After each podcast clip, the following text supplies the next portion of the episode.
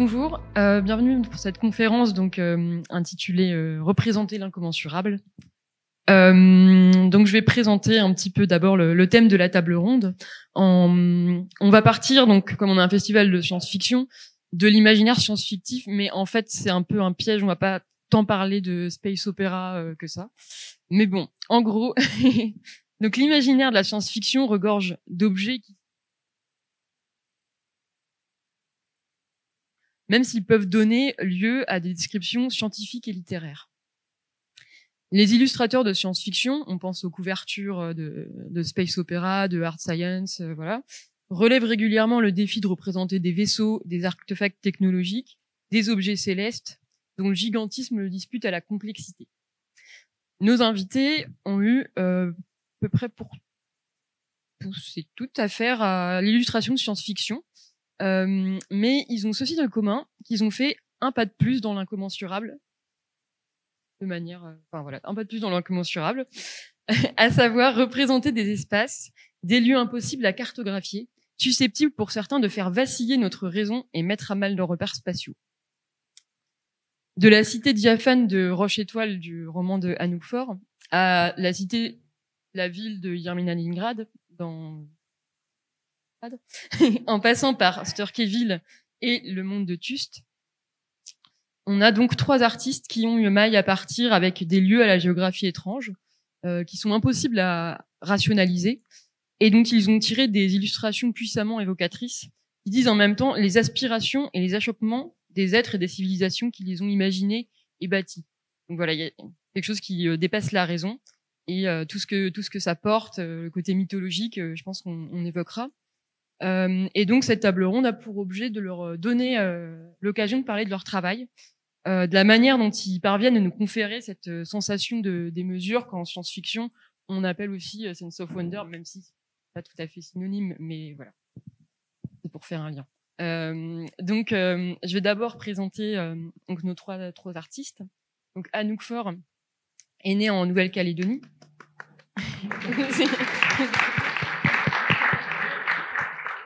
Elle est artiste plasticienne et sa pratique se centre autour du dessin à l'encre et aussi de la gravure à l'eau forte. Elle explore les textures et la richesse du noir et blanc et réalise aussi des couvertures, par exemple celle de La Nuit du Faune de Romain Lucaso chez Albin Michel euh, Imaginaire, ou encore Trafalgar à la Volte euh, en 2019, donc Trafalgar pardon de Angelica Gorodichua.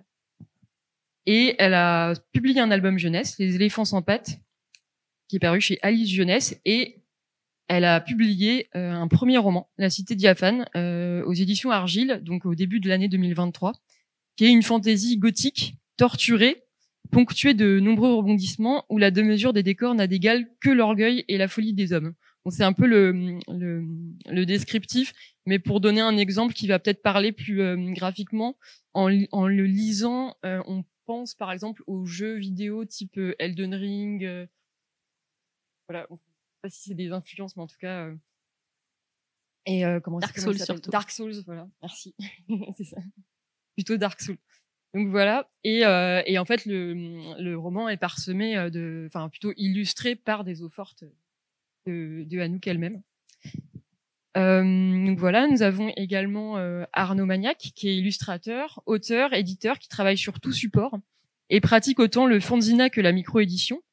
Et il a illustré et cartographié euh, deux ouvrages chez Dystopia, Bienvenue à Storkyville, donc de Bob Lehman, et Tust de Luvan. Là, c'est plus la partie cartographie, mais il y a aussi des, des illustrations. Euh, sa technique euh, aussi entre un dessin pointilliste en noir et blanc à des peintures euh, plus colorées euh, d'horreur. un spectre de... Euh, et des influences qui semblent euh, être très riches et aller du fantastique et du gothique à la Lovecraft au manga d'horreur. Faudra pas hésiter euh, si c'est pas du tout ça. et puis euh, donc euh, Stéphane Perger, qui est artiste, illustrateur, dessinateur de bande dessinée, qui a voilà, qui a publié son premier album en 2005 et qui depuis enchaîne les projets de bande dessinée dans différents genres. Il y avait la série Sequana de fiction post-apo dans une parue immergée. C'est pas par, je sais plus si c'était post-apo. c'était dans un Paris immergé. J'avais lu, mais à l'époque. Oui, euh, Paris 1910, euh, la crue. Ah ouais, c'est ça. Voilà. Mais j'avais gardé, j'avais gardé des images un peu apocalyptiques. C'est fantastique, ouais, bah oui, apocalyptique parce que l'eau remplit euh, toute la ville, donc ça donne un effet miroir à Paris. Donc sur un sur un scénario de Léon Henry. Euh, et puis voilà, on va du polar brumeux avec Scotland Yard à l'espionnage avec Complot, la science-fiction avec Odyssée sous contrôle, et puis euh, le comics qui est une part euh, importante de à la fois influ, tes influences et surtout ta pratique en fait, avec donc cette euh, dernière série Luminary qui paraît actuellement. Le troisième tome vient de paraître chez Glénat. Et donc, il y a beaucoup de choses à dire sur vous en fait, mais il réalise donc également la plupart des couvertures de la maison d'édition euh, Dystopia, avec un rapport euh, donc au texte euh, inspiré, qui est à la fois très intime puisqu'il lit le texte, la couverture après, et très libre dans les choix artistiques. Et enfin, donc notre quatrième invité est donc Quentin Boéton de la chaîne AL 236 qui est diplômé des Beaux-Arts de Paris, euh, qui est ancien prof d'art plastique et qui a lancé en 2016 une chaîne YouTube qui s'appelle donc AL236 et AL236 c'est le raccourci clavier pour le symbole de l'infini. Avant qu'il y ait eu un sombre bail et que ça devienne un Y avec un accent, donc euh, ça c'est un peu nul, mais maintenant ça... donc j'en ai des centaines sous mes vidéos, c'est un peu triste, mais voilà, vous savez tout. Euh. Et donc euh, voilà, euh, il est fasciné par euh, l'étrange, l'esthétique dark, les œuvres de, de, peintres comme Jérôme Bosch ou Giger, voilà. et il explore dans ses vidéos les images folles, l'art, le cinéma, les mythologies, les symboles. Et puis il fait également de la composition musicale, ce dont les chanceux ont pu avoir un aperçu euh, hier lors des lectures musicales. Ouais, c'est un petit peu différent de ce que je fais d'habitude, ah, parce que là c'était pour illustrer un texte de Léo et tout, mais, euh, mais ça reste, euh, oui, oui, je fais de la musique et c'est trop cool. et donc voilà, c'est quelqu'un avec une érudition et surtout une comment dire une, une curiosité qui se vraiment se manifeste complètement dans cette chaîne de L236 et euh, donc, il contribuera à, aussi alimenter euh, cette discussion de son érudition, sa passion pour l'art de l'ineffable et de l'insaisissable. Enfin, si tu veux bien. euh, donc voilà pour la, la présentation. Euh, on va hum, commencer par quelque chose qui va peut-être être un peu plus euh, classique avant de partir dans les dans les dans l'infini et le et l'ineffable et euh, les grands anciens. Enfin, mais Euh, mais euh, simplement, euh, en première évocation, le thème de la table ronde semble se prêter vraiment à la question de la représentation des espaces et notamment bah, de la question de la ville et de l'architecture, puisque on est tout de suite sur des questions d'échelle, de topographie. On a aussi des grands illustrateurs ou scénaristes de BD de science-fiction avec les cités obscures. Enfin voilà, on a tout un tout un imaginaire euh, lié à la ville et l'architecture où euh, l'enjeu est à la fois de donner une, impression de gigantisme, mais aussi parfois d'un espace qui dépasse l'entendement, jusqu'à provoquer le, vertige. Donc euh, ma première question, c'était d'une part, est-ce que qu'est-ce que ça vous évoque cette question de l'architecture? Est-ce que dans cette question de l'incommensurable, comment vous définissez ce rapport à l'archi, enfin, euh, comment dire, comment est-ce que vous articuleriez euh, votre rapport euh, aux espaces en fait euh, construits par l'homme euh, Il y a ça notamment ben, dans la dans la cité diaphane, voilà. Et est-ce qu'il vous est arrivé de concevoir des œuvres dans l'idée justement de de donner cette impression de soit de gigantisme de par l'échelle je sais pas si la question est claire.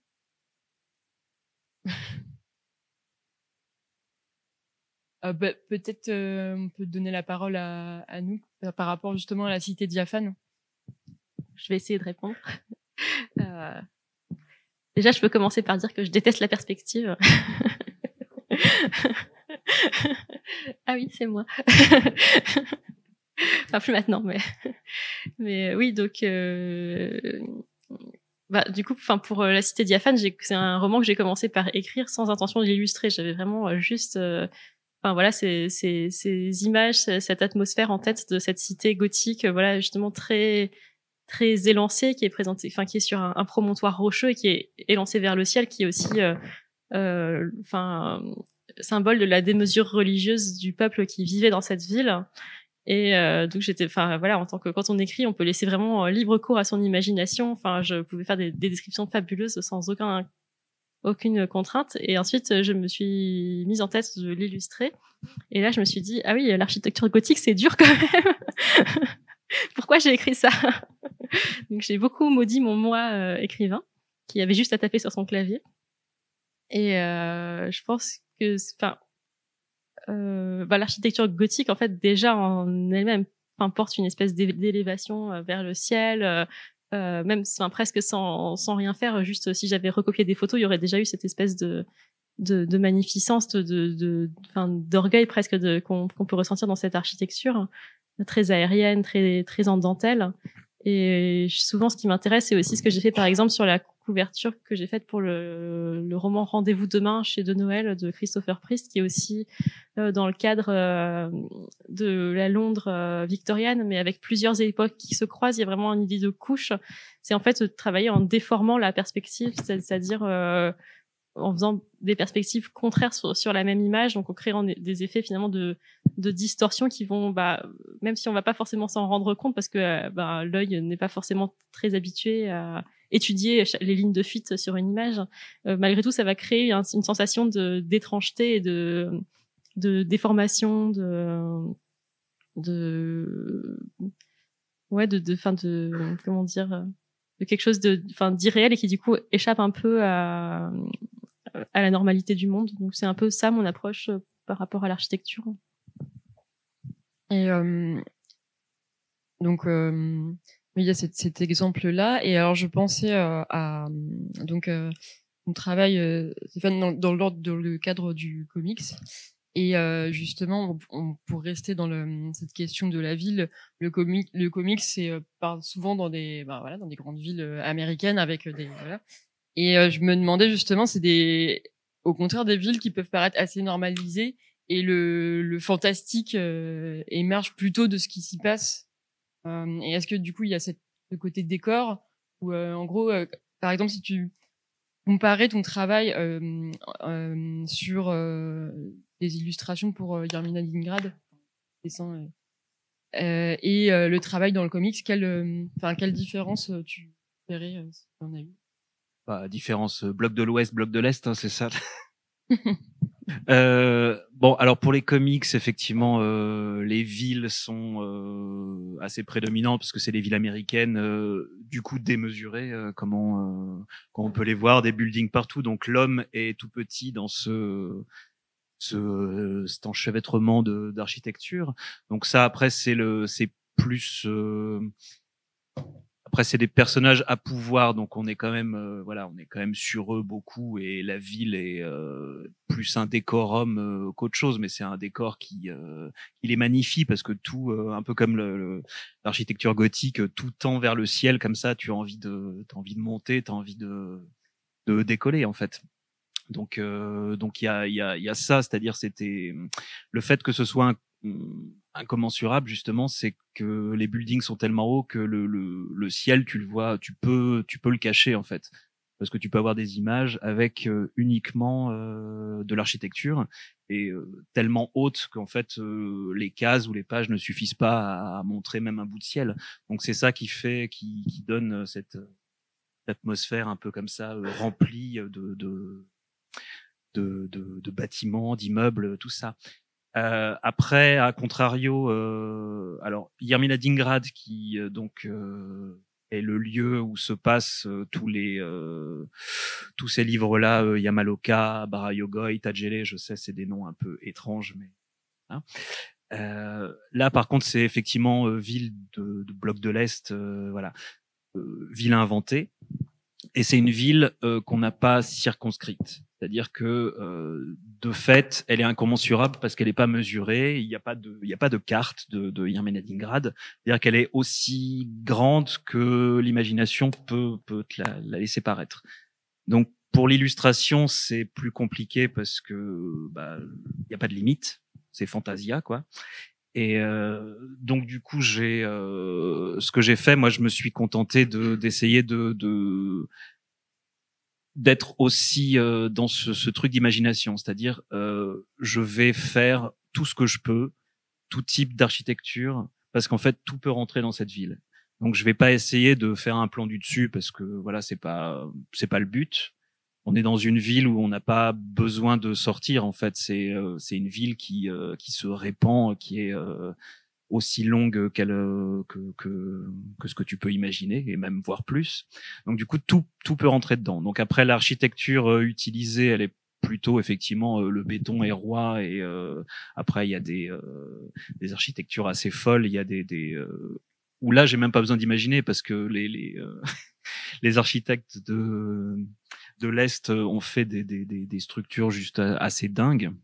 Donc il suffit de se, de se, balader dans ce dans toutes ces photographies euh, d'architecture pour avoir euh, pour laisser voguer son imagination.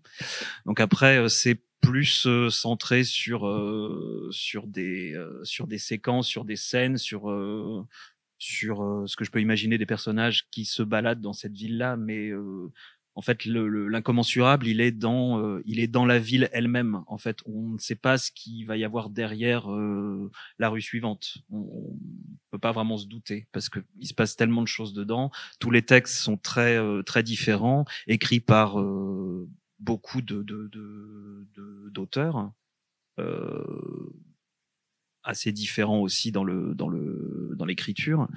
Donc du coup ça ne ça ne s'arrête jamais. Donc dans le dessin c'est aussi euh, moi je peux faire ce que je veux, je peux y rentrer ce que je veux. Euh, le seul on va dire le seul leitmotiv c'est que ça va rester euh, gris béton et que ce sera euh, quand même assez glauque. voilà.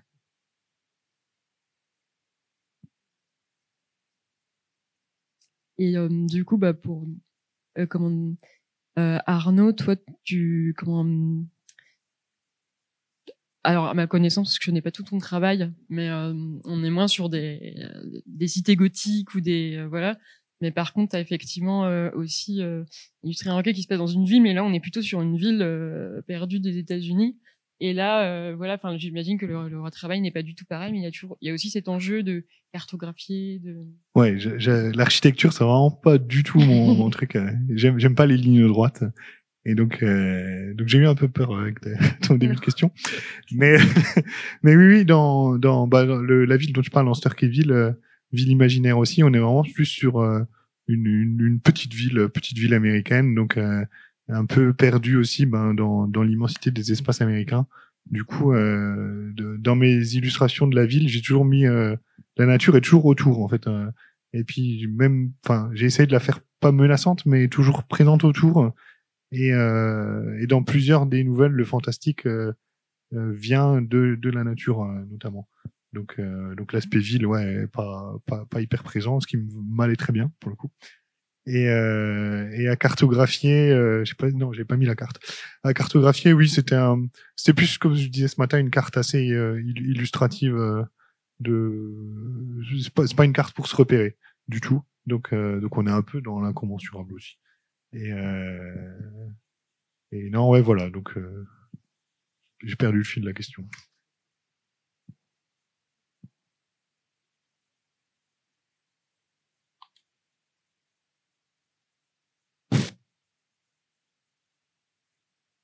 Et euh, bah, peut-être quand même, j'aimerais bien aussi poser la, la question euh, à Quentin euh, par rapport euh, justement euh, à, ton... à, la, ouais, ouais enfin. Pour faire le chemin, c'est marrant qu'à la base, moi, je me suis intéressé à l'étrange, à l'horreur, etc. Donc c'est plutôt des choses qui passent par les monstres, par des actes, mmh. etc. Mais très vite, tu as la question du décor en fait qui rentre en jeu. Et donc dans le décor horrifique, tu vas, tu vas avoir beaucoup de choses. Euh, l'enfer pour les tropes les plus connues. Enfin, tu vas avoir des choses, le cauchemar, des, ça va passer par des choses qui sont de l'ordre de l'ambiance, de la lumière, etc. Mais tu as aussi, et de plus en plus, des gens qui euh, font du décor un, un, vrai vecteur d'horreur, voire même un personnage principal. Et, euh, et où quelque part, les gens qui s'y promènent sont quelque part des petites scories dans ce truc qui va leur survivre, etc. Et euh, à, mesure que je, je, je, cherchais des œuvres euh, pour essayer de diversifier un peu les choses, je suis tombé de plus en plus sur... Euh, alors je pense notamment à Blame, sur lequel j'ai fait une vidéo, qui est un manga, qui se passe dans une super structure euh, robotique et on voit un personnage qui erre là-dedans et c'est tout est gigantesque, enfin absolument gigantesque, colossal. Euh, il est sans cesse écrasé. Euh, enfin, il y a une idée de vertige inversé où en fait, quand tu es au pied d'un bâtiment, tu peux, c'est ce que tu disais avec ta perspective un peu déformée, vraiment l'impression que tu vas te faire euh, dévorer par quelque chose euh, qui te dépasse. Et dans Blame, je voulais parler du fait que le l'incommensurable, il s'est d'abord plus ou moins traduit par le verbe entre guillemets avant euh, que euh, on ait des fictions qui décident euh, de partir dans des univers vraiment incroyables avec une dimension architecturale très ambitieuse. Et je pense notamment à la bibliothèque de Babel de Borges.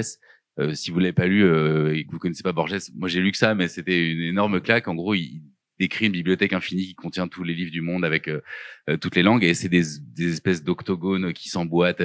Enfin bref, c'est c'est un langage euh, presque poético-scientifique parce que c'est assez aride à lire, mais en fait, il va tellement loin dans les descriptions et dans les des choses que tu peux pas traduire en fait par euh, le verbe permet des choses qui sont euh, euh c'est à ton imaginaire d'aller chercher ta vision de la chose. Donc du coup, tu vas directement vers ton propre vertige sans avoir forcément à, le faire figurer quoi. Et dans Blame, je reviens là-dessus parce qu'il y a un moment qui m'avait vraiment marqué, c'est que le personnage principal qui s'appelle Killy, au début, on le voit débarquer, on ne sait pas qui il est, et il rencontre des autochtones qui sont perdus dans la méga structure, et ils lui disent euh, qui es-tu et d'où viens-tu, et il dit juste je viens de 3000 niveaux plus bas, quoi. Et juste cette phrase-là, ça m'a mis un espèce de frisson de genre waouh, juste avec ça, il a réussi à me montrer qu'en fait, il s'est dans quelque chose de vertigineux, alors même que je l'ai pas vu, quoi. Et je pense que euh, il y a euh, déjà cette idée du verbe de la démesure, et on, on rattache un petit peu aussi quelque part à l'indicible de Lovecraft, et on, on avait ce questionnement de dire est-ce que ça vaut le coup même de s'attacher à représenter quelque chose qui fera quelque part entre guillemets pas forcément mieux que notre imaginaire, notre propre euh, euh rapport euh, au, vertige. Par exemple, moi, je, peux plus, j'ai un gros problème de vertige. Je prends plus l'avion depuis dix ans. Euh, j'arrive pas à monter au-delà du cinquième étage, donc c'est vraiment un vrai problème dans ma vie.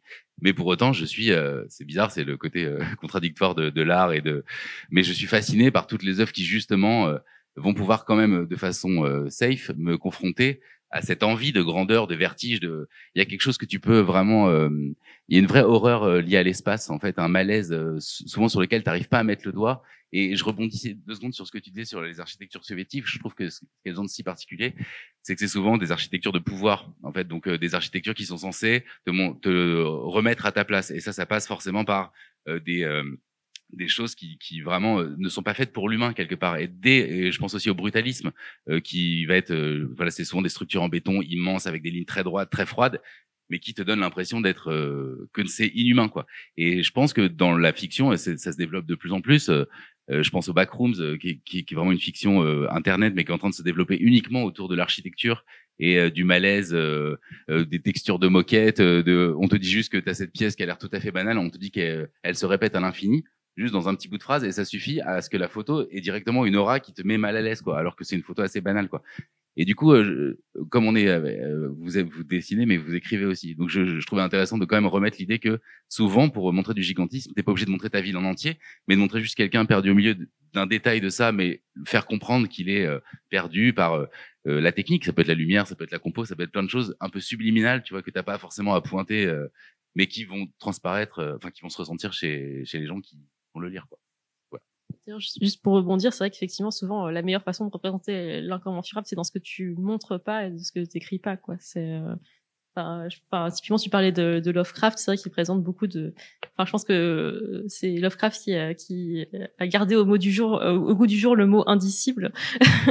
et, et ben, il y a ces, adaptations en manga par Gozanabe euh, qui sont euh, fabuleuses parce que justement, moi, je me disais, oh là là, représenter Lovecraft, c'est quand même hasardeux parce que ça va, enfin, ça va forcément diminuer euh, la portée du chose si tu la représentes. Et justement, il, va faire des images qui sont très sombres, on, on comprend pas forcément toujours ce qu'on voit. Et dans ce dans ce mystère, dans cette incompréhension de l'image, finalement, du coup, il y a l'imagination qui prend le pas. Et c'est ça finalement qui donne aussi la, puissance. Et ben pareil, dans un roman ou dans une image, c'est aussi beaucoup le non-dit sur lequel euh, sur lequel on joue. Oui, et ce qui est intéressant quand on fait justement un livre illustré, euh, bah, Sturkeville qui a un peu un univers pas très loin de Lovecraft, de pouvoir choisir la scène euh, qu'on va mettre en image. Et il y a quand, quand j'ai lu le, certaines des nouvelles, il y avait des, des, choses qui m'ont tout de suite hyper frappé. Et je me suis dit, ça, c'est vraiment une idée de ouf. euh, Elle est vraiment géniale, mais je vais pas l'illustrer parce que je vais laisser euh, aux gens le loisir de pouvoir se, se l'imaginer eux-mêmes. Et, euh, et du coup, elle essaie du, du blanc. Et il y, a, y a aussi une, une, une autre nouvelle dans, dans Sturkeville où un, un personnage navigue entre deux réalités possibles. Et lui, il arrive plus ou moins à percevoir euh, les, réalités qui n'existent pas. Et donc, euh, je sais pas si on voit l'image. J'ai fait, j'ai fait cette image derrière où on voit le, personnage qui est face à une silhouette que j'ai pas dessinée. Donc en fait, elle est toute blanche et elle ressort dans tout le reste qui est dessiné. Et donc en fait, je, je l'ai pas représentée. Elle, elle est pas là, mais on, on la devine quand même en négatif. Et le, et le dessin permet justement de jouer avec cet espace négatif là où et on a ce pouvoir que du coup le texte n'a pas forcément non plus. quoi. Et même le hors champ, le hors case, euh, ou même euh, le fait de, euh, comme dans les films d'horreur où tu vois euh, l'horreur du personnage plutôt que le monstre en lui-même, et quelque part c'est plus terrifiant de voir la personne en, train d'avoir peur que de montrer euh, et quelque part décevoir en révélant quoi. T'as aussi ce, ce risque de dire ah c'est pas comme ça que je l'aurais vu, ah il a il a pas réussi à traduire parce que ça vous allez nous en parler, mais il y a un, truc très très comment, dire je, concret qui euh, comment est-ce que je représente euh, avec quelle technique euh, qu'est-ce que je montre qu'est-ce que je montre pas c'est des choix pour le coup euh, vraiment artistiques qui sont euh, très forts quoi. Euh, On est en train de casser tout le truc de la conf parce qu'on est en train de dire que représenter l'incommensurable, en fait, c'est ne pas le montrer. Justement. Complètement. D'ailleurs, c'est vrai que dans la cité diaphane, en fait, les trucs vraiment incommensurables, c'est les trucs que j'ai pas dessinés parce que enfin, j'ai dessiné soit genre la, la scène, la scène juste avant ou carrément bah toute une, enfin il y a toute une partie que j'ai choisi de pas représenter parce que je, enfin je pensais que le texte, euh, enfin euh, enfin ça, ça aurait un peu défloré le, le pouvoir évocateur du texte de représenter en fait.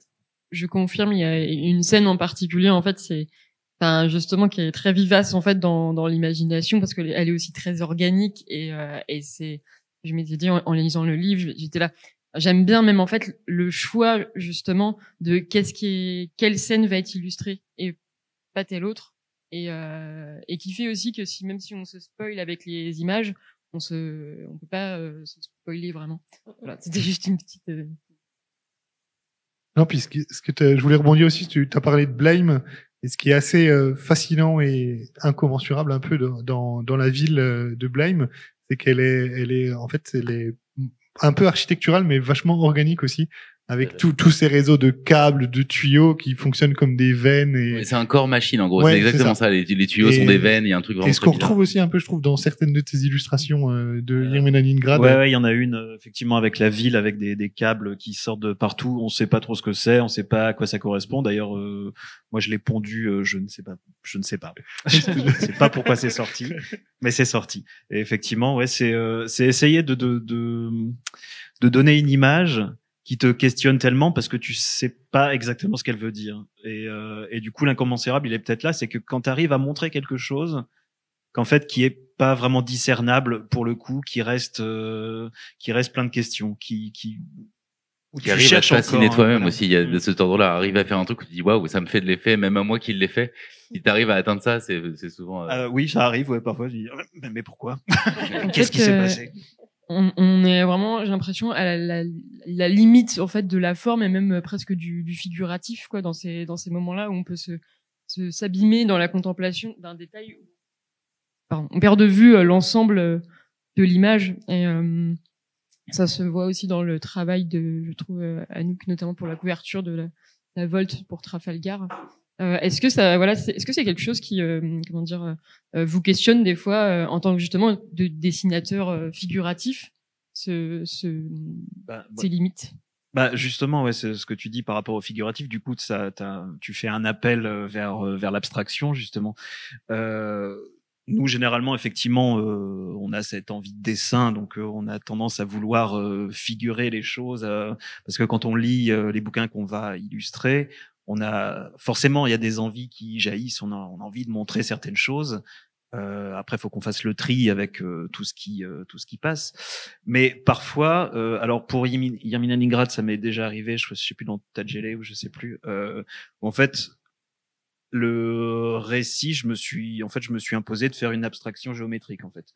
parce que je voulais pas représenter euh, quelque chose euh, de parlant où on puisse se retrouver en fait. Je voulais vraiment euh, voilà qu'on reste sur euh, quelque chose voilà un, un, truc qui bouge, quelque chose qui euh, qui t'interpelle mais qui est pas euh, qui est pas réel, qui est pas physique. Euh, tu parlais tout à l'heure de voilà quand en SF on montre des des des grands des grandes je sais pas de figures géométriques, tu vois le, le 2001 tout ça enfin tu vois ces choses là c'est que ça te, tu vois, tu comprends la chose, mais en même temps, tu sens que derrière, il y a, il y a encore beaucoup plus de choses que ce que ça dit vraiment, en fait. Ça, ça reste une abstraction en tant que forme euh, figurative quand même. Donc c'est tout un, tout des choses qui, qui doivent s'imbriquer un peu comme ça dans l'imagination, parce que voilà, on essaye de, de, on essaye en figurant quelque chose de rester quand même dans de l'imaginaire.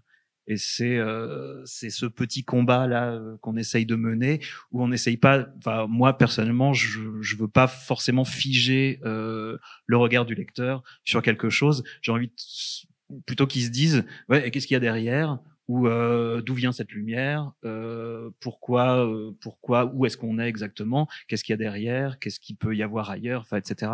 Donc c'est c'est un, un, dessin que tu travailles en espérant qu'on va que les gens vont penser aussi à ce qu'il y a dans la profondeur de champ ou même hors cadre. C'est ça peut être assez drôle aussi de, de, de voir les choses comme ça. Tu montres un, un petit bout pour euh, te, pour dire que en fait bah c'est tout est beaucoup plus grand et, euh, et que tu peux pas le représenter vraiment quoi. Voilà. Euh, ça me fait penser, euh, on parlait d'abstraction euh, et aussi de du, un peu du less is more, enfin de la soustraction, c'est-à-dire et j'ai deux trois exemples en tête, notamment je pense à, à Rodzinski et Van Damme.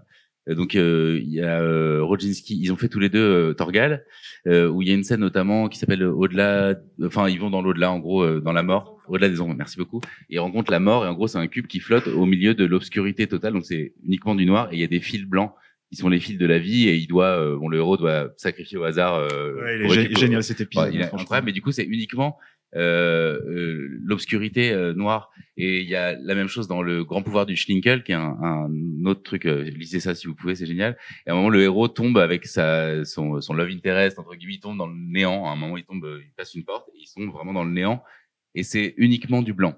Et ils, ils, tombent en fait dans le vide et du coup ils pensent qu'ils vont mourir, mais au milieu du blanc, il, il, il arrive avec rien, du coup techniquement euh, à, rendre le truc totalement terrifiant. Et c'est parce que c'est bien écrit, parce que c'est bien amené, parce que euh, la BD est hyper foisonnante et un moment t'arrives dans cette coupure, euh, même formellement, tu vois, il y a un truc qui est, qui est super. Et le dernier exemple que j'ai en tête, qui, qui du coup joue aussi sur cet incommensurable et qui m'a terrifié, mais ça, ça, fait partie des images qui, qui me hantent encore un peu, même si le film, euh, bon, je suis un peu plus réservé sur l'entièreté du film, c'est Under the Skin avec euh, Scarlett Johansson. Il y a une scène, euh, en gros, elle attire des hommes euh, dans une espèce d'endroit où, où comment vous dire, elle se, elle recule et dans une pièce sombre et la personne avance un peu hypnotisée par elle parce que voilà, elle, elle les séduit, elle, elle, est extraterrestre même, je crois. Donc voilà, il y a ce truc un peu hors de, de l'humanité. Ils avancent et eux, en fait, s'enfoncent dans une espèce d'huile noire alors qu'elle recule et reste à la surface. Et en fait, ils vont rentrer dedans et être complètement entourés de, de ténèbres jusqu'à regarder en haut et la voir marcher sur le sol. Et il y a un moment où ils sont en train de flotter pendant 10 secondes au milieu du néant. Euh, et je, je jure qu'avec rien, c'est un des trucs les plus terrifiants. Donc, comme quoi, as, je trouve ça intéressant de voir que t'as pas besoin d'une débauche de moyens, de montrer que tu as des skills d'architecture euh, incroyables. Euh, parfois, le, cet incommensurable, il tient à des choses euh, pas existentielles, mais hyper fines. L'obscurité, quoi. L'obscurité, tu vois plus rien. Et t'es dans. Donc, je trouve ça intéressant de montrer qu'il y a ça peut aussi découler d'une certaine assaise euh, formelle, quoi. Bah, le film d'horreur a tout basé là-dessus, hein. l'obscurité, la nuit. tu vois pas, donc forcément, de, tout ce que tu vois pas te, te, te, te fait flipper, en fait. Ouais, Au-delà de ça, enfin, je, enfin, ça me fait penser ce que tu dis à aussi, euh, enfin, des choses assez anciennes, typiquement. Euh, euh dans le bouddhisme Son, qui est un bouddhisme, enfin une école bouddhique coréenne, il y a euh, des représentations euh, picturales qui sont euh, les neuf étapes de la quête du bouvier à la recherche du bœuf, qui est une représentation du chemin que doit faire le sage bouddhiste pour tendre vers le nirvana. Et en fait, ben, ben toutes les étapes, c'est des peintures coréennes, voilà, très classiques, avec des, des magnifiques arbres, des magnifiques montagnes, le bœuf, le bouvier et tout ça. Et la huitième étape, qui est du coup la, la conscientisation que la recherche euh, de la sagesse, en fait, c'était uniquement le moyen pour parvenir euh, au nirvana, mais qu'il y a quelque chose au-delà. C'est juste euh, un rond noir sur un fond blanc. et, euh, et, et, pourtant c'est de la peinture ancienne et même euh, voilà dans cette conception là il y avait l'idée que pour représenter finalement le, ce qui va au-delà de l'homme la, la, seule façon de le faire c'est le concept pur et je trouve ça vachement intéressant que ce soit vraiment quelque chose qui est ancré dans l'homme en fait picturalement aussi J'ai sonné le néant là. On trop loin, trop loin. Trop loin. non, non. Euh, en fait, je, je, réfléchissais à tout ce qu'il disait et j'ai l'impression qu'en fait, on, euh, on, on oscille euh, là dans les dans les exemples euh, qui sont donnés entre euh, le l'épuré, on va dire, euh, et l'organique, et en même temps entre quelque chose qui serait de l'ordre de, de, de l'abstraction du coup et de sa, de sa force et quelque chose qui serait enfin je je fais pas forcément un strict parallèle entre les deux entre les deux pôles enfin c'est pas forcément une équation exacte, hein, mais voilà. Euh, et donc entre euh, entre euh, l'abstraction et la, pureté formelle et, ce qu'elle peut euh, procurer de, de, vertige, et quelque chose où là peut-être on, on, partira plus d'imaginaire horrifique, quelque chose du coup qui est plus de l'ordre, enfin qui relie au mythe en fait, et qui, enfin je sais pas si ça euh, comment dire, euh, ce que ça peut euh, vous évoquer et qui du coup, on est dans l'incommensurable là pas seulement parce que il y a un vertige de la pensée, mais aussi parce que on a des, des couches et des couches et des strates euh, d'histoire, de représentation, et qu'on peut toujours puiser dedans. Enfin, je sais pas si c'est quelque chose qui ça peut ça peut faire écho dans votre travail. Bah, le, le déjà, sur les sur les mythes, c'était c'est bien parce qu'en fait les toutes les mythologies finalement c'est une le, un, moyen humain de, de, de, casser cet incommensurable et de, de, lui donner du sens et justement de de pas être pris dans le vertige de, l'inconnu. Euh, on va inventer des mythologies, euh, des religions et comme ça tout tout a un sens, tout est à sa place et, et ouf tout va bien, on n'est plus dans dans, dans l'incommensurable. Et ensuite, euh, ouais, entre entre l'abstraction et le et justement le, le, le, les, détails. Finalement, on, tend euh, plus on rajoute de détails, plus on va noyer euh, graphiquement un dessin sous les détails, moins on va discerner finalement ce qu'on ce qu'on veut représenter. Et finalement, euh, en, en, mettant trop de détails, on, on, on, finit par arriver vers une abstraction et vers un truc un peu finalement épuré. À force d'en rajouter tellement, on va noyer le regard et puis on, on verra plus rien. Quoi. Tu dis ça à cause de tes petits points, c'est ouais, ça bah entre autres, non. je, je, pensais, c'est ce que c'est un peu ce que j'ai essayé de faire dans, dans mon fanzine euh, Paranophobia, où j'ai essayé un peu de de, de représenter ben tout la, la, peur, quoi. Tout, que ce soit des cauchemars, des, des phobies. Et du coup, ben, on est pas mal dans la conventionable, je pense, de représenter ça. Et, euh, et, et, où je où je voulais pas donner, euh, je voulais pas représenter quelque chose de, de très tangible forcément, et, euh, et en fait de rajouter ouais des petits points, des petits traits euh, jusqu'à plus soif, jusqu'à obtenir des, des dessins euh, finalement hyper noirs, hyper sombres et avec des fois un peu de lumière, mais même dans la lumière en fait il y a que des petits points. Et, et ouais, essayer de provoquer peut-être pas l'effroi, mais au moins de, de traduire la, la, la, peur en, en en mettant trop quoi. Du coup, tu peux passer sur Dieu, hein, tu vois. Ah bah ouais. Non, mais je voulais, c'est-à-dire un truc hyper intéressant. Euh, euh, quand je parlais d'existentiel, en fait, il y a un truc qui est vachement lié à ça, c'est que quelque part, euh, et c'est super euh, beau ce que tu as dit, dans le sens que la, la fiction, l'art, en fait, est censé nous donner, enfin, essayer de mettre en forme euh, le chaos de où on vient, de l'espace infini, de pourquoi est-ce qu'on tombe, enfin, je pense aux premiers hommes, pourquoi est-ce qu'on tombe pas alors, euh, alors qu'il y a le ciel, enfin, il y, a, il y avait plein de trucs je pense sont une vraie terreur euh, sur laquelle on a pendant très longtemps pas pu, mettre les mots et même encore aujourd'hui la science peine parfois à aller jusqu'au bout des explications. Donc euh, euh c'est vrai que il y a un truc qui est ancré en nous sans doute bien plus profondément et, dès qu'on va se trouver dans des situations de vertige comme ça face à, des, à cet incommensurable qui soit architectural ou divin ou, ou ce que tu veux euh, je, je, peux, je peux imaginer que ça fait référence en nous à des choses bien plus archétypales que oh, j'ai le vertige ou, ou, euh, ou c'est trop grand pour être euh, honnête. voilà, du coup, je pense que c'est intéressant que tu soulevé ça parce que j'y avais pas pensé. En vrai, je pense que c'est totalement lié à ça. Ça nous ramène euh, à notre fragilité en fait et à, et je pense que de la même façon que l'obscurité et les ténèbres étaient, nous ramènent à cette période où le feu était compliqué, la nuit supposait le froid, les animaux. Enfin, il y avait plein de choses, je pense, où on a aussi été conditionné à quelque part euh, avoir des zones euh, qu'on doit garder à distance parce qu'elles sont impensables. Euh, je sais pas si vous avez déjà fait cette expérience de, de pensée gamin, mais la première fois qu'on vous explique ce que c'est l'infini, on, on, te dit l'espace est infini. Moi, je me souviens très bien d'avoir fermer les yeux, d'imaginer dans ma tête, ok, j'avance dans l'espace, j'avance dans l'espace, ça, fait des, des, siècles, des siècles, il y a bien un mur, un truc. Bah non, et, le mur qui l'a construit. Enfin, du coup, tu arrives à un paradoxe de pensée qui peut vraiment te. Moi, je me sens un gamin que ça m'a un peu fait bader premier degré. J'ai bloqué euh, de trois heures et j'ai dit, ok, faut plus que je pense à ça parce que ça m'angoisse, euh, et je me rends compte que c'est un truc que je recherche au final. Euh, avec le temps, tu, finis par être fasciné par les choses qui te faut. Enfin, la fascination est un mélange de cette peur et quand même de cette euh, ça, reste de la magie. Le fait que l'univers soit infini inexplicable, je trouve que pour moi, c'est un seul truc qui peut ressembler à Dieu. C'est de dire, OK, il y a, une chose qui nous dépasse et nous dépassera sans doute toujours. Donc, il y a aussi une forme de, de, de, de mythe en termes de, divin, quoi, de, là-dedans. Pas forcément très cool, d'ailleurs, assez flippant et inhumain, quoi. Et on, on, retombe un peu là sur, sur Lovecraft, justement. Parce que finalement, ce qui est effrayant dans, dans, les récits de Lovecraft, c'est pas, pas tant les bestioles on parlait tout à l'heure de sur, au marché opus là à côté, il y a, il y a une, une, nana qui vend des, des petits Cthulhu en crochet, hyper mignons.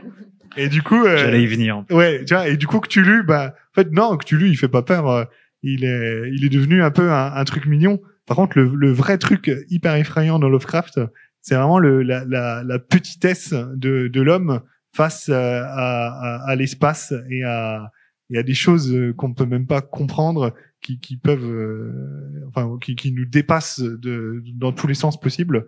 Et, euh, et ouais, on a beau dessiner euh, un million de tentacules à Cthulhu, ce sera jamais possible de, de représenter le, ce sentiment euh, de, de n'être rien face à un, à un monde qui, qui, nous dépasse complètement.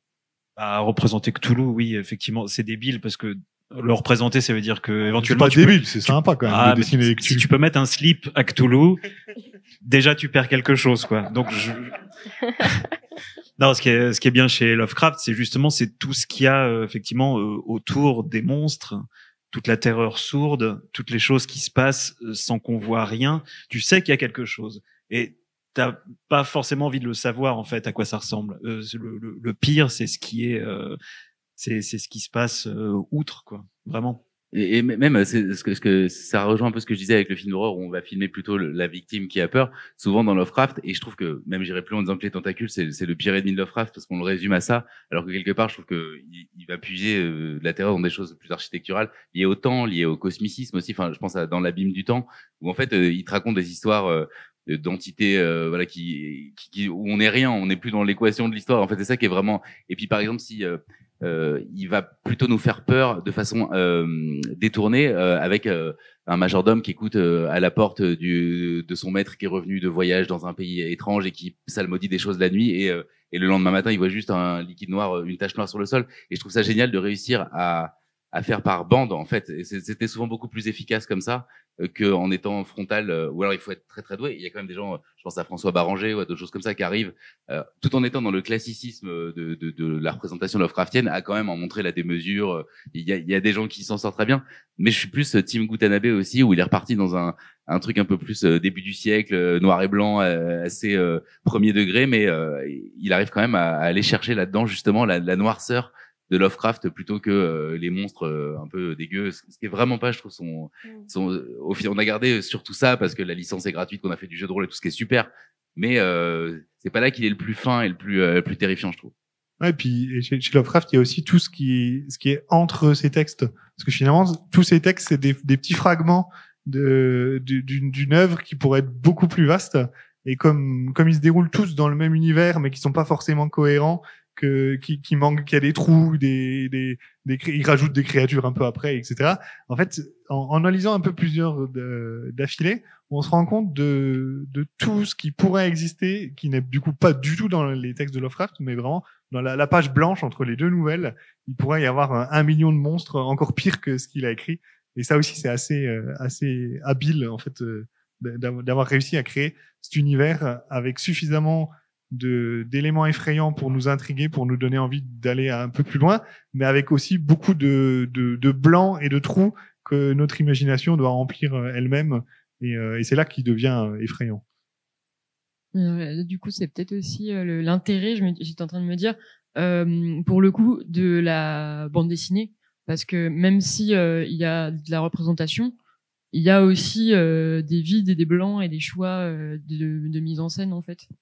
Euh, bah, dans la BD, euh, il y, a, ce qui se passe dans les cases et il y a tout ce qui se passe euh, dans les ellipses, c'est-à-dire l'intercase, qui est le moment où tu fais le lien entre la case d'avant et la case d'après. Et là, il se passe tellement de choses parce que tu, le lecteur va y mettre, va y mettre tout ce que toi t'as pas pu décrire. Et c'est, je pense que c'est ça qui est super intéressant dans la, la, la narration séquentielle, c'est que aussi tu vas représenter les choses mais tu vas demander au lecteur, lui, de faire tout le travail de, de, de, de connexion de case à case. Et, euh, et là-dedans, dans ce, dans cet interstice euh, infini, en fait, tu peux, y, tu peux y caser ce que tu veux, quoi. Tu cases euh, tout, tout, tout ce qu'il n'y a pas dans le décor. Euh, là, je reviens encore sur le, le, le hors cadre, c'est-à-dire que voilà, il y a encore tout un univers dans ce petit blanc qui est, euh, qui ressemble à rien, qui est juste, voilà, c'est entre deux traits, mais euh, voilà, c'est à l'infini. On revient au, au, au, truc de si tu veux représenter un truc qui est incommensurable, ben un grand espace blanc avec euh, une sorte de truc minuscule au milieu, tu vas dire mais c'est dingue, c'est énorme, mais en fait euh, t'as rien fait. Donc voilà, less is more. Euh, j'avais envie du coup d'interroger Sianouk sur euh, justement. Alors on parle de, tu parles de hors cadre euh, sur son bah, travail d'artiste euh, plasticienne. Euh, justement, alors ça qui se voit en fait dans particulièrement dans les dans les couvertures. Euh, notamment, moi, j'ai donc je vais encore citer Trafalgar parce que c'est un, un roman euh, comment argentin que que j'adore et qui voilà vraiment de science-fiction en plus extrêmement enfin, bon, je, vais, je, vais, me taire. Mais, Lisez-le. Mais voilà, faut le lire. Euh, et euh, du coup, il y a vraiment un choix de, de couverture, donc que j'ai vu en regardant un peu ton travail, euh, qui est, euh, en gros, il y a, y, a, y a, pas de fin en fait, il y a pas de, de limite, c'est euh, c'est comme une texture, euh, voilà. Enfin, du coup, c'était un peu savoir bah, comment tu comment tu travaillais ou qu'est-ce qui t'inspirait dans ce dans ce.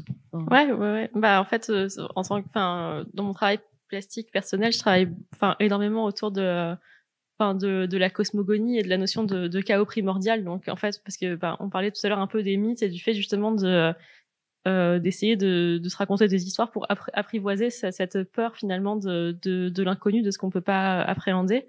Et le, le fondement du mythe, c'est vraiment ça. Et d'ailleurs même, enfin la notion même de sacré, c'est ça, c'est de placer une frontière euh, pour euh, tenir à distance et aussi expliquer par certains aspects euh, ces choses qui nous dépassent. Et le chaos primordial, ce qui est vraiment intéressant, c'est que c'est justement vraiment la représentation de ce qu'il y a avant le moment où on commence à mettre en place ces histoires. Et souvent, bah, dans les mythes cosmogoniques, finalement, le chaos, c'est vraiment les premières pages ou les premières lignes. Il est juste très rapidement évoqué. Je, passe je pense par exemple au mythe euh, qui s'appelle Enuma Elish, qui est le, la création du monde par les Babyloniens où euh, finalement il y a cette idée qu'au début il y a juste deux principes euh, aquatiques qui vont se mélanger et de leur euh, mélange euh, naît ensuite les premiers dieux qui vont eux-mêmes ensuite créer le monde. Et, et je travaille énormément là-dessus et ma façon de voilà de travailler picturalement sur sur ce, cette notion de chaos c'est justement d'utiliser la, la, texture et les matières euh, du monde, c'est-à-dire les matières par exemple le minéral, euh, la, fin, la lave, euh, le végétal, enfin vraiment les, les, les, formes brutes de la nature. Et surtout, ce qui est intéressant dans la texture, c'est que ça se retrouve à la fois dans l'infiniment grand et dans, dans l'infiniment petit.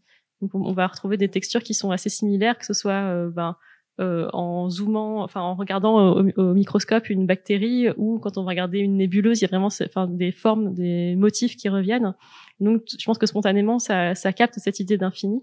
Et quand on, voilà, quand on présente, enfin, des, des mélanges de végétaux, de minéraux, de nuées, euh, en les décontextualisant, finalement, tout de suite, ça leur donne euh, une notion de, de chaos, d'infini qui m'intéresse beaucoup. Et effectivement, c'est, c'est ce que je trouvais intéressant de, quand j'ai fait cette couverture de Trafalgar, en fait, c'est plus une sorte de recueil de nouvelles qu'un roman, c'est-à-dire qu'on suit un personnage qui euh, qui voyage à travers la, la, galaxie et qui du coup rencontre des mondes, des peuples et euh, raconte ses histoires, mais au café du coin en, en, fumant une clope avec ses potes. Donc il y a ce décalage assez intéressant où on sait jamais en plus trop s'il si, raconte n'importe quoi et qu'il affabule totalement ou euh, s'il a vraiment vécu ça et c'était un peu, enfin c'est toujours difficile d'illustrer un recueil de nouvelles. Il n'y a, pas vraiment d'histoire euh, en elle-même. On peut pas faire une scène. Et donc voilà, vraiment rendre ce, vertige finalement du, voyage et des possibles du roman. Euh, donc en voilà, en, mixant des, textures de montagne, de, racines, de ciel et, toutes les formes du cosmos qui sont assez fabuleuses, sur lesquelles j'ai aussi travaillé dans, la nuit du faune. Juste un, autre truc qu'on n'a pas abordé, mais qui, est aussi une technique euh, pour euh, représenter l'incommensurable, c'est euh, parce que n'est incommensurable. Enfin, les choses sont incommensurables pour nous en tant qu'humains. Et donc, euh, c'est une question de référentiel. Je pense à des choses comme euh, vous avez probablement vu Microcosmos. Euh, et il y a cette scène où il, se met à pleuvoir et on suit une petite euh, coccinelle qui est au milieu des herbes qui du coup font euh, 10 mètres pour elle et on voit que c'est une espèce de, de déluge biblique quoi alors que il pleut juste dans le jardin pour nous quoi et, et de d'avoir cette espèce de il y a ça aussi dans l'aventure intérieure euh, où c'est des, des gens qui se font miniaturiser pour aller en tu- tuer des cellules malades dans le corps d'un ami je crois en gros ils vont ils sont dans un vaisseau et les globules rouges deviennent des espèces enfin tout euh, le fait de changer donc ça parle de l'infiniment petit et de l'infiniment grand euh, tout peut être incommensurable dès l'instant où tu changes le référentiel aussi, c'est ça. Et, et c'est ça qui est cool, c'est que tu peux très bien faire euh, vraiment euh, euh, vibrer avec des choses très euh, prosaïques, mais simplement euh, on va t'en donner une nouvelle vision. Et ça, c'est, euh, on l'a pas évoqué, mais c'est aussi une autre façon de, trouver de l'incommensurable là où tu le le soupçonnerais pas forcément. Et ça me fait aussi penser euh, au bouquin Stalker de, de, de Strugatsky, où, euh, où- sous-titré euh, assez justement euh, Pique-nique euh, au bord du chemin dans certaines éditions. Parce qu'en fait, euh, bon, j'imagine tout le monde. Et le titre euh, original, en fait, veut en- dire pique-nique au bord du chemin, euh. Ouais, voilà. Et donc, en fait, euh, pour, pour ceux qui connaissent pas, euh, on, on est sur un, un, un- un roman euh, russe, euh, voire même soviétique, et euh, où des, une, une zone a été contaminée euh, probablement par des extraterrestres.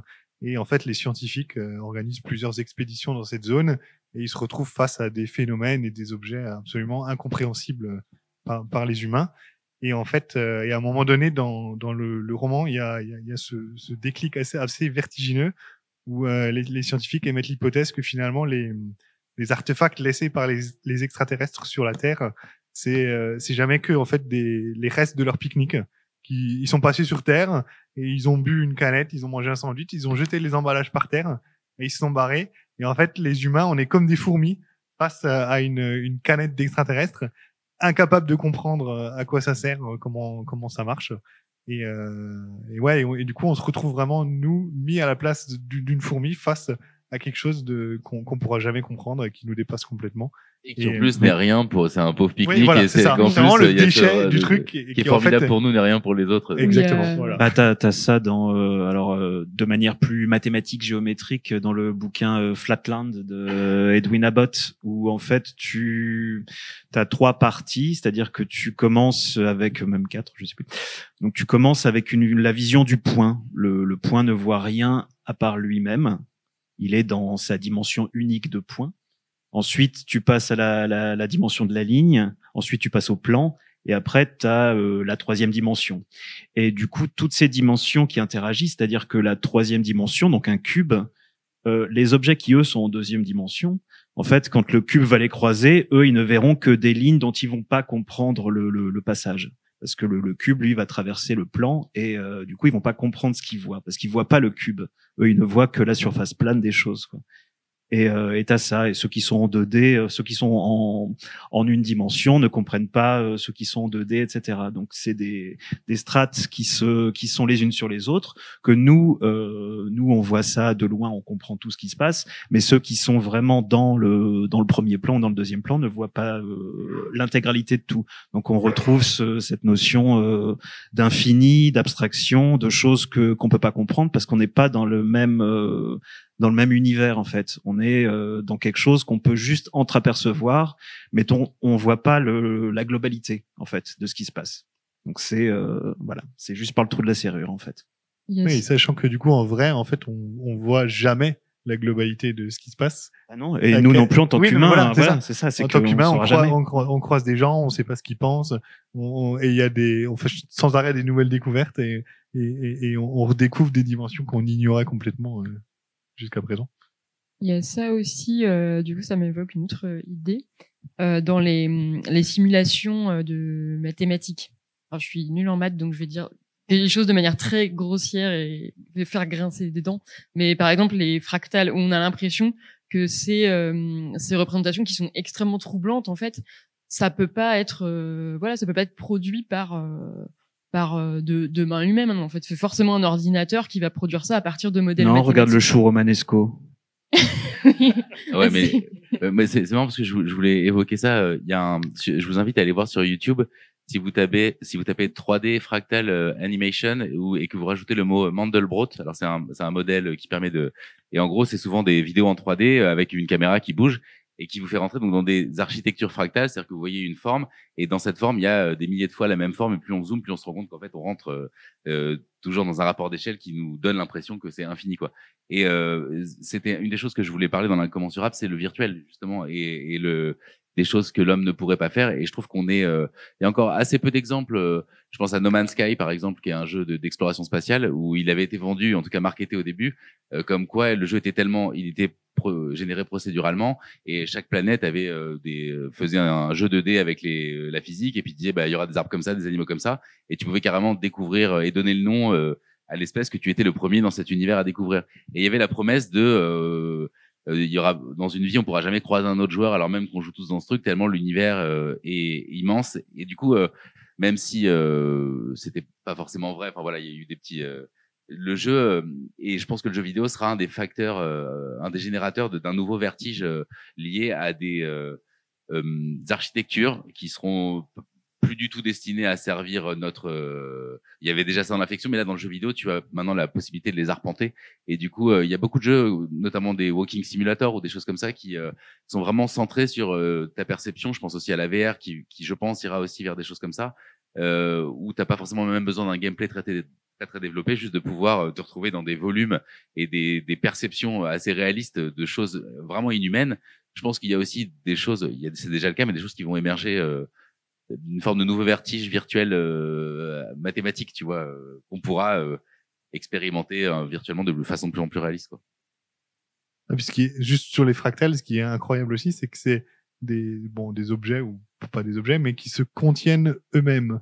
Rien que ça, de, de conceptualiser quelque chose qui se contient à lui-même et qui se répète à l'infini à toutes les échelles. Voilà. Euh, Je regarde un peu, euh, un peu l'heure. Il y a euh, peut-être des questions. Il est des- 15 heures. Je me, je me disais que c'était peut-être le moment de. Bah déjà, merci. Franchement, c'était super intéressant. Et, euh,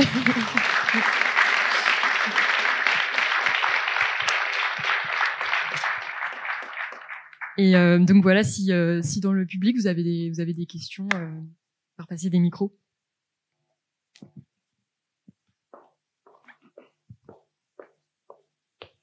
Bonjour, euh, merci pour, euh, pour la conférence. Euh, J'avais une question parce qu'on a beaucoup parlé du comment représenter l'incommensurable et je me posais la question du pourquoi, euh, qui a été notamment évoqué rapidement par Quentin, euh, notamment dans le cadre de l'illustration de livres. Par exemple, on a parlé d'illustrer Lovecraft, etc. Et euh, qu'est-ce que, en tant qu'artiste, vous pensez que l'illustration peut apporter euh, par rapport à l'écriture? Parce que finalement, à partir du moment où vous illustrez, vous figez aussi une façon d'interpréter l'imaginaire. Et euh, du coup, c'est déjà un parti pris euh, sur ce qui est écrit. Et voilà, et du coup, je voulais voir en tant qu'artiste, que- pourquoi est-ce que ça vous intéresse en fait d'aller euh, illustrer euh, l'incommensurable? Bah, pour, moi, c'était vraiment. Euh, je suis pas forcément d'accord avec le fait que ça fige euh, euh, quelque chose. C'est sûr, si on, illustre un personnage ou, euh, une créature, on lui donne un visage et on, et on peut un peu li- limiter l'imagination. Mais c'est pas, pour moi, c'est une, c'est vraiment pas la seule manière d'illustrer. Et, et une des manières, en tout cas, qui moi m'intéresse, c'est vraiment d'étendre l'univers et, euh, et, et de par l'illustration de, de montrer des trucs qui étaient pas forcément dans le texte et d'aller d'al- d'aller encore plus loin en fait que, que ce qui était proposé et, euh, et ça, enfin dans là euh, de, de Louvain c'est un peu ce qu'on ce qu'on a fait où il fallait que je cartographie du coup l'univers donc on peut penser que la carte voilà c'est vraiment un truc euh, il y a des frontières il y a des limites donc on est vraiment dans le côté euh, on, va limiter mettre des frontières et tout et alors que l'univers qu'elle décrit il y a, vraiment euh, bah, déjà différents niveaux d'univers et puis elle, exalte vraiment une vraie liberté dans, cet univers-là. Du coup, j'ai décidé de, de faire plusieurs cartes, dont une où il y aura vraiment aucune frontière. Du coup, ça donne une carte où il n'y a pas de ligne, pas de, enfin, j'ai un peu une anti-carte et euh, une carte qui serait destinée, bah, du coup, à des, des, des non-humains euh, qui seraient pas lisibles par nous et où il y aura pas de frontières, pas de limites et et justement une carte euh, dans laquelle on pourrait se perdre et, voilà donner vraiment une autre dimension par l'image que, que que le texte aurait pas pu donner. euh. Ouais, Qu'est-ce que je peux, qu'est-ce que je peux rajouter à ça? Euh, Non, enfin après, comme tu le disais, oui, c'est, euh, bah, c'est un parti pris. Euh, c'est une vision euh, d'une personne qui choisit de dessiner euh, les choses comme ça. Après, tu demandes à un deuxième dessinateur, il va te faire complètement autre chose. Donc en fait, on pose pas une un truc absolu, ultime, où c'est ça et rien d'autre. En fait, nous, on donne la vision. Alors pourquoi pourquoi le faire dans ce cas? Euh, Alors, moi, je sais pas. Moi, il y a, j'ai toujours eu un plaisir fou avec les livres euh, illustrés. Je trouve que c'est euh, c'est chouette, c'est beau. Enfin, ça te donne euh, ça te donne une petite fenêtre, tu vois, sur le sur la lecture. T'as un moment, t'as quelqu'un qui t'ouvre la fenêtre, qui dit bah voilà, ça pourrait ressembler à ça.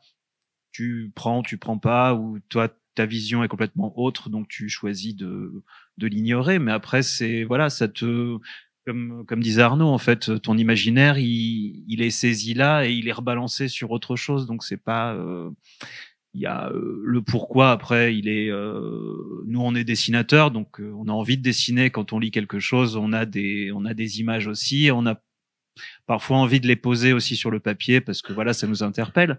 Donc c'est, euh, c'est un plaisir déjà euh, hyper égoïste de notre part.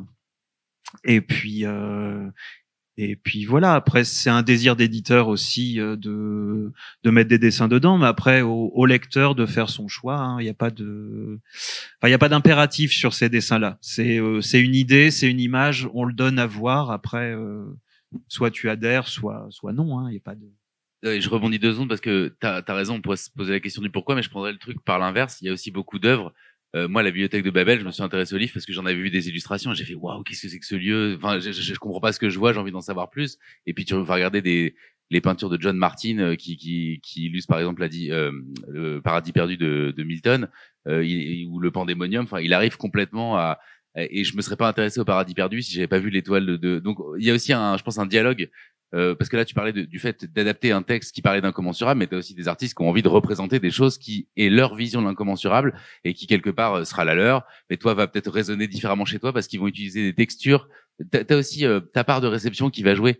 Eux, certes, ils te donnent une vision qui peut sembler arrêtée, mais en fait, tu vas pas le recevoir comme la personne à côté de toi. Donc, euh, c'est une forme d'alchimie où quelque part, euh, chacun il verra aussi euh, ce qu'il veut. D'autres vont être fascinés, d'autres vont être terrifiés, d'autres vont, ça va rien leur faire. Enfin, et c'est aussi ça que quand tu envoies une image euh, dans que tu l'as terminée et que tu l'envoies euh, dans, dans le néant, dans l'inconnu, elle t'appartient plus et elle fera des, elle fera pas la même, la même chose à tout le monde. Et c'est ça quand même euh, peut-être le chose qui relativise euh, le fait que euh, ça va rebondir dans les imaginaires des gens, inspirer d'autres gens. C'est aussi un truc que je vois. Beaucoup de gens sont mis à faire des trucs. Euh, euh, euh, peut-être gigantiques parce qu'ils ont vu du euh, tu vois Shadow of the Colossus euh, euh, le jeu vidéo c'est parce qu'il a il adorait euh, Giorgio de, de Chirico euh, Niei euh, il a il a fait Blame parce que il était il était architecte plus jeune et puis il a découvert euh, euh, et, et les villes de Bilal et il est devenu fou il est rentré chez lui au Japon faire ça quoi. Donc euh, euh, je, comprends l'idée de dire pourquoi représenter quelque chose qu'on pourrait se contenter de laisser à, à l'imagination mais je pense qu'en fait euh, euh, il n'y a pas que des gens qui lisent des livres et, et une image en elle-même a une puissance qui parfois je trouve euh, les mots viennent aussi parfois euh, contraindre alors que l'image en elle-même elle t'offre une poésie euh, un truc que tu vas devoir un peu construire co-construire avec ce que tu regardes alors qu'un livre peut être quand même dans des mots qui ont un, signifiant clair et que tu vois ce que je veux dire? Donc je dirais que c'est un peu plus compliqué que ça quoi.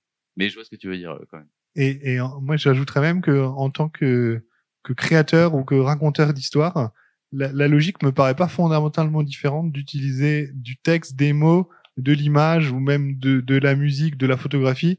Finalement, le, le, le choix des mots dans un livre va aussi limiter ou induire l'imagination autant que le, le choix de ce qu'on va représenter en image, euh, que la technique, etc. Donc en fait, l'idée c'est vraiment de choisir le un médium pour faire passer une histoire et que ce soit ce médium-là soit des mots, du texte, euh, des images, des traits, enfin n'importe quoi, la démarche est toujours la même pour moi.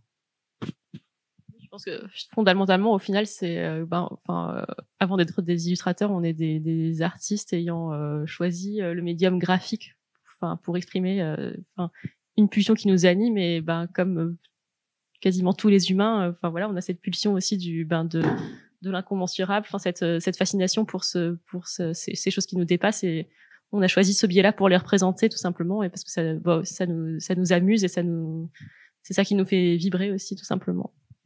Et euh, je rebondis deux secondes. On a beaucoup rebondi. Euh, euh, euh, J'y ai pas pensé, mais il y a. Je vais essayer de vous le résumer très vite. C'est un. Essayez de trouver ça sur internet. Ça s'appelle Jerry's Map, donc la carte de Jerry. Et c'est un retraité euh, qui, du coup, s'ennuie. Il a fini son taf, il se pose dans sa cave, il a envie de dessiner un peu, donc il prend une feuille à quatre et il dessine une vue, une ville en vue zénitale. Donc il fait les rues, des petits carrés pour les bâtiments et tout. Puis il arrive sur les bords de sa feuille. Et euh, bon, il se rend compte qu'il a envie de continuer, donc il pose une feuille à quatre à côté de la deuxième, il continue les rues et tout. Et puis il va donner un, nom à cette ville, et très vite, euh, il, il, se dit qu'il veut mettre de l'aléatoire euh, dans ce truc. Donc il commence à faire un jeu de cartes sur lequel il met des, des ordres entre guillemets, euh, euh prendre. alors c'est des ordres de quelle feuille mettre dans quel sens, est-ce que je mets des champs, des trucs. Donc il se met des contraintes comme ça, et en fait il laisse le jeu de cartes, donc le hasard, donc le chaos, donc une forme de, de divinité, tu vois, aléatoire, décider pour lui le truc. Et ensuite, il va, donc il donne un nom à sa ville, je sais plus comment elle s'appelle, mais il l'expose en musée. Il y a maintenant euh, parfois 3000 feuilles côte à côte, euh, c'est peint, etc. Et il a ensuite introduit le néant. Donc, dans sa mythologie de sa ville, il s'est dit, je vais rajouter une carte qui dit, ici, il y a du void, il appelle ça. Et du coup, c'est du blanc. Et le blanc est en train d'essayer de manger la ville et de détruire. Euh, et du coup, il, il, à la fin, c'est hyper émouvant parce que c'est quelqu'un qui est pas vraiment artiste, quoi. Il est plus dans le plaisir de voir quelque chose se faire. Alors, ses dessins sont très beaux, mais c'est des, des, aplats de couleurs, des bouts de journaux. Après, il met du collage. Euh, allez voir ce truc, c'est hyper émouvant parce que au final, c'est quelqu'un dans sa cave qui dit, en fait, j'ai l'impression de regarder Dieu créer, créer, ce truc et c'est hyper émouvant et c'est totalement en fait essayer de créer un, un, incommensurable où quelque part il y a même plus tellement d'intervention humaine sinon que d'exécuter les ordres que le chaos lui a donné et c'est vraiment incroyable c'est sur 10 minutes donc foncez voir ce truc si vous pouvez c'est totalement finalement dans dans le thème mais par quelqu'un qui cherche plus euh, voir la chose se faire en dehors de lui que de dire comment je vais le représenter moi et ça c'est assez émouvant aussi euh,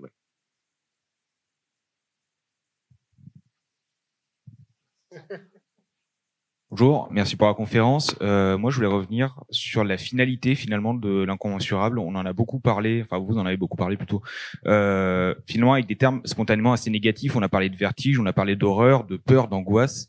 Est-ce que vous pensez, est-ce que vous avez déjà essayé de représenter l'incommensurable pour transmettre quelque chose de plus positif Je sais pas, une sorte d'apaisement, euh, on a parlé très rapidement du sense of wonder en début de conférence. Enfin, voilà, quelque chose de finalement de beaucoup plus positif. Sinon, pourquoi en fait? Pourquoi pas? Vous êtes chelou là. Qu'est-ce qui se passe? Non, mais t'as raison, c'est hyper intéressant. Pour moi, dans mon travail, c'est fondamentalement positif en fait. Enfin, c'est vraiment, euh, enfin, plutôt, enfin, plus que euh, le vide et l'horreur, c'est vraiment le, enfin, le creuset euh, de la création euh, et de tous de tous les possibles qui y sont contenus. Donc euh, c'est vraiment ça effectivement, enfin plutôt ce sense of wonder et cette, cet émerveillement de ce pouvoir euh, créateur de tout ce que ce que le chaos contient que j'essaie de représenter plus que la peur. Mais après, je pense que ça produit des effets différents devant des gens enfin des enfin offres que certaines personnes euh, enfin certaines de mes gravures que des gens trouvent euh, enfin fabuleuses et qui les font voyager d'autres vont les trouver oppressantes justement à cause de cette euh, profusion et de ce chaos. Donc après c'est là c'est aussi l'appréciation qui qui joue. Bah ouais, parce que le, bon, effectivement, ce qu'on disait tout à l'heure, c'est que l'infini, le très grand, fait un peu peur parce que du coup, t'arrives pas à le mesurer et que l'homme, il a tendance quand même à vouloir ramener les choses euh, à sa personne, quoi, qui est pour le coup un peu petite pour euh, pour ces choses euh, et qu'il a du mal à envisager. Donc effectivement, il y a peut-être plus un côté un côté effrayant à tout ça, mais il y a aussi le fait que bah, si c'est incommensurable, ça veut dire que bah tu as beaucoup de choses à aller explorer. Donc ça c'est bien aussi. Il y en a qui adorent ça, de ne pas savoir ce qu'il va y avoir derrière, etc. Donc c'est plutôt, euh, tu vois, ça peut être aussi vu sous cet angle-là, qui est qu'est-ce que qu'est-ce que me réserve euh, la page suivante, quoi. C'est ça. Euh, il y a eu quand même quelques œuvres euh, qui, qui jouent un petit peu avec ça. je pense à la fin de Cube où il y a notamment un des personnages qui rentre dans une espèce de blanc comme ça. mais, c'est très léger. C'est souvent associé à une forme de paradis. Je pense aussi à la fin de Lost. tu vois, une espèce de, de plénitude comme ça qu'on abstrait parce qu'en fait quelque part c'est absolument impossible à représenter. Et je pense qu'on a moins de référents dans notre dans notre humanité de cette plénitude que des vertiges plutôt négatifs qui pourraient en découler, euh, parce que c'est ramené en fait à notre perception de l'espace. En fait, je pense tout simplement, t'as un truc, euh, on n'est pas programmé pour être à l'aise face à des trucs euh, gigantesques où, où on n'arrive plus à, à, en estimer la taille, euh, euh, la texture, le, le, le, sens même. Et donc c'est peut-être pour ça que. Et puis je trouve, moi, moi je parle, je prêche pour ma paroisse, mais c'est quand même euh, la peur et l'angoisse sont des moteurs quand même vachement plus puissants en termes de narration, d'intrigue, etc. que peut-être la promesse d'une forme de plénitude qui quelque part peut aussi être un peu vide de sens. Quoi. Bah, je suis juste bien, c'est juste parfait. Le Euh, chant je- de Marguerite. Euh, C'est un peu réducteur ce que je veux dire, mais tu vois ce que je veux dire. Il y a moins de prise peut-être pour en faire euh, euh, une construction narrative euh, forte. Alors ça doit sans doute exister, mais j'ai pas forcément d'exemples qui, euh, beaucoup moins en tout cas, qui viennent que de moments où c'est fait pour utiliser euh, une forme de, ouais, de vertige euh, cosmique, quoi. Oui, parce que ouais, pardon. Euh, du coup, tu parlais de, de Cube. C'est marrant parce que euh, donc euh, Vincenzo Natali a fait un film qui s'appelle Nothing. Ah, Nothing, où tout est blanc autour de la et maison. tout est blanc et c'est les mêmes acteurs que les deux mêmes acteurs que dans Cube d'ailleurs et du coup c'est euh, une sorte de suite euh, qui serait pas vraiment une suite mais où deux personnages se retrouvent euh, enfin ils ouvrent la porte de chez eux et tout est blanc il y a plus rien ou il y a tout on sait pas exactement et ils se retrouvent là tous les deux à à, à se questionner sur bah, qu'est-ce qu'ils vont faire maintenant quoi. Il y a plus rien. Donc voilà il y a tout un truc. Et c'est assez drôle en fait. C'est un film qui est euh, contrairement à Cube euh, est un film assez comique euh, qui joue vraiment sur le, le jeu d'acteur de, de, juste de personnages donc euh, bah, je te le conseille hein, si tu veux voir de l'incommensurable drôle Nothing. Ouais, bon, moi, moi, je suis vraiment dans, dans l'horreur et le mystère, tout ça, donc je, pourrais te répondre juste non, voilà. Mais, mais en fait, je trouve pas ça si, si négatif que ça. Enfin, bon, on- même, même les bouquins d'horreur, enfin, ça va, on fait des bouquins. C'est pas non plus, tu, tu le refermes, c'est bon, l'histoire, elle est finie. Et, et c'est ce que disait Tu euh, Quentin, crois en fait. C'est une manière assez safe, finalement, de se confronter à, à, à des émotions qui, qui peuvent être finalement positives. euh, et, et tu peux quand même re- retirer des choses positives, ben, de, des émotions comme la peur, des, des trucs comme ça, bah, via les bouquins, ouais, c'est, c'est, voilà, c'est un, un petit vertige assez safe, donc pas si négatif que ça, même quand on fait des monstres. monstre gentil Ouais, et puis de, de façon un peu plus euh, philosophie de comptoir, c'est sans doute aussi une face euh, un peu comme de la mitri- mitridatisation euh, de l'empereur qui prenait un peu de poison tous les jours parce qu'il était euh, persuadé qu'il allait mourir empoisonné en se disant si j'en prends un peu, bah, ça me fera peut-être pas d'effet. Et je pense qu'il y a aussi une façon euh, de se confronter de façon safe euh, à des choses qui rappellent la mort, c'est-à-dire la fin de tout, une forme de, en tout cas si on n'est pas croyant, euh, t'attends vers une forme de néant, de, de, de fin qui est euh, je pense, euh, un des moteurs euh, principaux de toutes les fictions aussi, c'est notre façon de la dépasser, euh, voilà. euh, et, et sans doute que c'est une façon de- d'appréhender ces questions-là euh, hors de la religion, donc dans une forme de, de, de mythe moderne. Et euh, en tout cas, moi, ça, me- ça me parle de ça sans que je passe par ce référent-là, et j'arrive quand même à questionner des choses sur le rapport au néant, quoi, euh, et à la fin, en fait, aussi. Note Bonjour. joyeuse pour finir. Bonjour.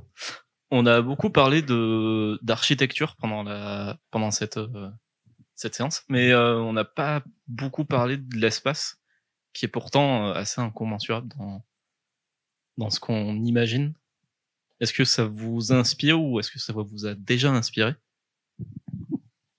Tu remplis une feuille de noir, c'est bon, t'as l'espace. euh. tu fais des petits points Ouais, ouais, tu sais, les petites projections avec le, le, le- l'encre blanche. Bah, euh, bah, effectivement, je, pensais en parler un moment, mais alors, euh, par exemple, euh, enfin moi, il y a des illustrateurs qui m'ont mis sur le cul, comme Manchu, par exemple, enfin Manchu, quoi, qui a représenté, enfin qui a fait énormément de couvertures de bouquins de SF avec des vaisseaux spatiaux et l'espace, quoi. Effectivement, on peut résumer ça peut-être à un truc tout noir avec quelques points blancs. Alors après, Anouk le disait, euh, bah, les nébuleuses, tout ça, il y a des, des choses. euh, bah, artistiquement, c'est juste un truc fou. euh, les nébuleuses, t'as as envie, euh, Ouais, envie de faire ça. il y, a- y pas que ça. il y a- Enfin, par exemple, ne serait-ce que la surface de Jupiter avec ses, enfin, ces nuages qui sont complètement fascinants. Donc ouais, enfin moi C'est de la personnellement, peinture abstraite. C'est ça, oui, c'est Van Gogh euh, à l'échelle de, de, de, de Jupiter, quoi. Donc c'est complètement fou. Et euh, moi, c'est vrai, ça m'a, enfin, effectivement, oui, ça m'inspire. Donc je pourrais juste répondre oui à la question, mais, mais oui, enfin, il y a des, il y a des, des formes euh, et des échelles dans l'espace qui sont complètement fascinantes. Ouais, c'est vrai que peut-être que c'était tellement évident qu'on l'a moins évoqué. Bah, du coup, euh, en fait, le truc, c'est que l'espace est tellement grand que pour faire qu'il soit grand, t'es obligé de mettre quelque chose dedans, quoi. Euh, même une planète, euh, des fois, tu te rends pas vraiment compte. Il faut ramener l'échelle humaine la plupart du temps. Donc, euh, effectivement, le vaisseau spatial, c'est le truc de base. et en fonction de l'échelle du vaisseau et de ce qu'il y a autour, tu pourras montrer à quel point c'est grand et tellement infini, quoi. Mais ça reste quelque chose d'impalpable, l'espace. je veux dire, on le voit. tu as juste à lever la tête chaque nuit. Enfin, à la campagne hein, parce que en ville c'est pas la peine. Euh, tu as l'incommensurable tout, tout le temps euh, au-dessus de toi quoi. Et euh, plus il y a d'étoiles plus c'est dingue généralement. Euh, quand t'as qu'un ciel noir tu te rends moins compte de la chose. Mais euh, plus il y a d'étoiles et plus si tu vois la voie lactée là t'es tu, tu tombes à la renverse quoi. Donc c'est je sais pas. Il y a il y a quelque chose à aller chercher là-dedans. Après c'est vrai que le nous on est moins dans le la SF pure euh, de pour ça qu'on n'a pas, pas trop parlé de space opéra ou de voilà euh, d'espace en soi de vaisseaux spatiaux parce qu'on est plus euh, on est dans on est dans autre chose. Donc c'est pour ça on l'a peut-être moins moins abordé mais c'est euh, voilà c'est quelque chose qui est inhérent à la SF ou aux littératures de l'imaginaire et tout ça. C'est oui effectivement l'espace est tellement vaste et donc oui il se représente. Mais il y a des, des, des, tas de façons de faire. Il y en a plein. Enfin, il y a énormément d'auteurs euh, qui, qui ont essayé de qui ont essayé de le faire, qui sont euh, plus ou moins bien arrivés, euh, voilà. Mais pas nous. Ouais, puisque ce que j'aime bien dessiner quand, quand, quand je fais l'espace, justement, ils, mettent des formes ou des créatures qu'on qu'on distingue pas forcément, parce que mon espace c'est mon fond noir. Je mets quelques étoiles, et en fait là où il n'y a pas d'étoiles, c'est finalement l'ombre de la créature qui se détache un peu en négatif et qu'on peut aussi un petit peu imaginer. Et puis avec la lumière, on rajoute quelques petites touches de blanc. Comme ça, on a un bout du contour de la créature et le reste vraiment en noir. Et c'est aussi ça, là, ce qui est un peu incommensurable et, effrayant. On retourne dans le négatif, désolé. Je suis désolé, on va devoir s'arrêter parce qu'il y a une conférence un peu après. Merci beaucoup d'être venu. Merci à tous.